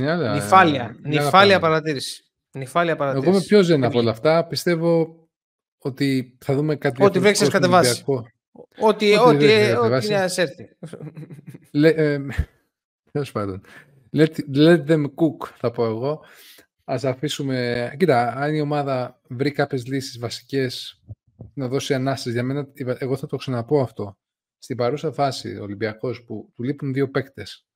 Εντάξει, γιατί ξέχωρα με το χθεσινό ντέρμπι, τα ίδια πράγματα θα έλεγα ακόμα και κερδίζαμε αυτό το χάλι παιχνίδι που έγινε χθες. Ο Ολυμπιακός αυτή τη στιγμή παίζει χωρίς ένα δεύτερο τεσάρι, χωρίς ένα παιδί που να σου δίνει ανάσες αντίστοιχα. Δηλαδή, λέγαμε, φέραμε τον Μπραζδέκη να πάρει ανάσα Παπα-Νικολάου. Ανακοινώθηκε ο Μπρούνο Καμπόκλος στην Παρτιζάν. Όχι, στη Βενέτσια. Όχι, ανακοινώθηκε ότι αποδεσμεύεται. Από τη Βενέτσια. Όχι, θα πάει στην Παρτιζάν. Ναι, αυτό λέει. Επειδή το διάβαζα live το tweet, απλώς σχολιάζεται αυτό το πώς σχολιάζει, πώς θα γίνει η αποδέσμευση. Αυτό μπερδεύτηκα. Ναι, οκ. Αυτό είναι ένα σενάριο που υπάρχει και μάλλον αυτό θα γίνει. Τέλος πάντων, θέλω να πω ότι για να ολοκληρώσω ότι αυτή τη στιγμή ο Ολυμπιακός θέλει υγεία. Τώρα, είτε είναι να δουλέψουν, είτε είναι να μην επιβαρυνθούν άλλοι παίκτες. Οπότε θέλω να δω ανεξαρτήτως του αποτελέσματος ότι και παίζει στη Φενέρ. Για μένα η ομάδα αυτή τη στιγμή πρώτα πρέπει να κοιτάει αυτό. Πρέπει να δώσει ανάσες. Δηλαδή δεν θέλω να ξαναδώ 35 λεπτά το walk-up μεθαύριο για να πάρει το παιχνίδι. Θέλω να δω και ας δώσει χρόνο και στο Λούτζι. Αλλιώς για ποιο λόγο τους έχεις όλους αυτούς τους παίκτες. Δεν μπορείς να επιβαρύνεις τους 5-6 παίκτες που έχεις rotation σου, άντε 7 σου λέω εγώ, από 31 Οκτωβρίου. Το θεωρώ μη βιώσιμο. Non-viable, που μου αρέσει και το έχω πει 15 φορές σε αυτό το podcast, για αυτήν είναι η αλήθεια. Οπότε θέλω να πω ότι μπορεί να κερδίσει η ομάδα εννοείται, αλλά προτιμώ να μην έχουμε άλλες επιβαρύνσεις σε παίκτες, γιατί αυτή τη στιγμή είναι ήδη επιβαρημένο το roster. Και με δεδομένο πάντα ότι ο Σίγμα πάει από παιχνίδι σε παιχνίδι, δεν παίζει, και επίσης ότι ο Μακίσικ λογικά θα τον δούμε τα Χριστούγεννα. Ο Σίγμα πραγματικά θα έδινε πολύ μεγάλες ανάσεις στο roster. Ναι, η αλήθεια είναι πάρα πολλές. Θα σε δείτε και με ρυθμό, Αντώνη, νομίζω. Τις ανάσες. Εντάξει. Τώρα ξέρεις κάτι, χρειάζεται τους σχολιώσεις από κάτω. Ότι σπαμάρουμε την απουσία του Σίγμα ως... Τώρα... Θέλω να ανεβάσω τον αλγόριθμο στο Twitter. Στο YouTube. Θέλω να πει από κάτω να μας πει κάποιος ότι τον αδικείται. Δεν έχει παίξει και τον αδικείται. Ξέρεις τι γίνεται, Γιώργο. Οι εύκολες δικαιολογίες δεν είναι χαρακτηριστικό σοβαρών ανθρώπων, συνολικά, σε οποιαδήποτε έκφαση της ζωής. Λοιπόν, το πρόβλημα είναι ξεκάθαρα η επιλογή του Σίγμα και όχι ότι αυτή τη στιγμή ο Σίγμα λείπει. Λοιπόν, τώρα αν θέλουμε μέχρι το Φλεβάρι να κρυβόμαστε στο δαχτυλό μας και να λέμε «Α, είναι τραυματίας, α...» Κοιτά, όταν γυρίσει και παίξει 3-4 παιχνίδια θα βρει τη φόρμα του και θα δείτε τώρα τι σκεφτόμασταν εμείς όταν το φέραμε. Άμα θέλουμε να λέμε τέτοια, πολύ ευχαριστώ. Δεν υπάρχει κανένα πρόβλημα. Συμμετέχω και εγώ σε αυτό. Θα σας δείξω. Συμμετέχω και εγώ σε αυτό. Δεν υπάρχει κανένα πρόβλημα. Δεν είναι, πώς το λένε. Αλλά τώρα εμείς, η ουσιαστική αυτή τη στιγμή απουσία του Ολυμπιακού είναι ο Μακίση. Ξεκάθαρα. Ναι. Και η ποσοτική είναι και ο Σίγμα. Δηλαδή, ποσοτικά δεν έχουμε παίχτη από πίσω από εκεί πέρα. Δηλαδή είναι... Δεν θα σου δώσει. Και εγώ είμαι εντελώς κάθετα αντίθετο. Μην τον ευριάζει τώρα. Μην τον ευριάζει τώρα. Άνθρωπος εδώ πέρα. Μια χαρά. Όχι, μαζί του είμαι σε αυτό που λέει. Λοιπόν, κύριοι, όταν ήταν η ώρα της απόφασης για να μην ξεμένεις από παίχτες, τους άφηνες και πηγαίναν αλλού. Μην ξαναμπούμε στην διαδικασία συζήτησης. Όχι, εντάξει. Και τώρα κοιτάζεις και λες, α, δεν έχω παίχτες. Ναι, αλλά την ώρα που έπρεπε να πάρεις το Ματζούκα, κοίταζες τα αστέρια και έλεγες «Άστο να πάει εκεί που είναι να πάει. Δεν πειράζει, δεν έχω πρόβλημα τώρα». Τώρα περίμενε να γυρίσει ο Σίγμα στα 34 του, να φορέσει την πέρτα του Σούπερμαν και να κερδίσει τα παιχνίδια. Λοιπόν, με αυτό λοιπόν το ωραίο κλείσιμο, πάμε να κλείσουμε και εμείς την εκπομπή. Πιστεύω ότι κάναμε μια ωραία ανάλυση όλων των παιχνιδιών της 6ης αγωνιστικής. Γιώργο μου, πάμε να κλείσουμε με ένα ωραίο πρόμο. Αν δεν μας έπαιρνε ο χρόνος, σας τραγούταγα το Kryptonite, το τραγούδι, το γνωστό λόγο του Σούπερμαν. Σε κάθε περίπτωση, εσείς δεν πέτυχε, δεν ήταν καλό. Εντάξει, το ακούω. Λοιπόν, μπείτε, ακολουθήστε μας, ξέρετε πού, ξέρετε πώς. Substack, YouTube, Instagram, Twitter, Facebook, όλα αυτά τα ωραία πραγματάκια. Κάντε rating, κάντε subscribe, κατεβάστε τα application δωρεάν, το Substack Reader App, και θα τα πούμε από εκεί. Αν θέλετε, αν μπείτε μέσα και θέλετε, κάνουμε και σχολιστό post για το Sigma, σκοπάνιαται ο Αντώνης, δεν πειράζει, θα δημιουργούμε σχόλια. Θέλετε να μιλήσουμε τα πάντα. Μέχρι και κινηματογράφο μπορούμε, για μαγειρική, όλα. Μπείτε όμως στο Substack και θα συζητήσουμε. Είναι προτιμότερο να μιλήσουμε για μαγειρική και σινεμά, παρά να μιλήσουμε για το Sigma. Αυτό δεν έχει καμιά ουσία. Είμαστε τέλος πάντων, αντί να σπαμάρετε στο Twitter, ελάτε στο Substack να κάνουμε συζήτηση. Και στο YouTube, αντίστοιχα, ελάτε στο Substack να τα πούμε. Όσο το δυνατόν πιο μπασκετική και πιο πολιτισμένη. Και... Πάντως, θα βγάλω βιντεάκι που έχεις πει τη λέξη σπαμάρω σήμερα. Την έχεις σπαμάρει τη λέξη. Ναι. Δεν ξέρω, για κάποιο λόγο, όπως είναι το ευρωμπάσκετ του Γιώργου, το σπαμάρω. Σήμερα στο μυαλό μου, για κάποιο λόγο, έχει κολλήσει αυτή η λέξη, την οποία δεν μπορώ να καταλάβω γιατί. Και έχω και καιρό να την ακούσω. Δεν ξέρω τώρα. Είναι εντυπωσιακό το υποσυνείδητο πώς λειτουργεί. Είναι απίστευτο. Τέλος πάντων, ελάτε στο Substack να τα πούμε. Εκεί μπορούμε να απαντήσουμε πιο εύκολα τις ερωτήσεις σας. Ευχαριστούμε για τα σχόλια, είτε είναι θετικά είτε είναι αρνητικά.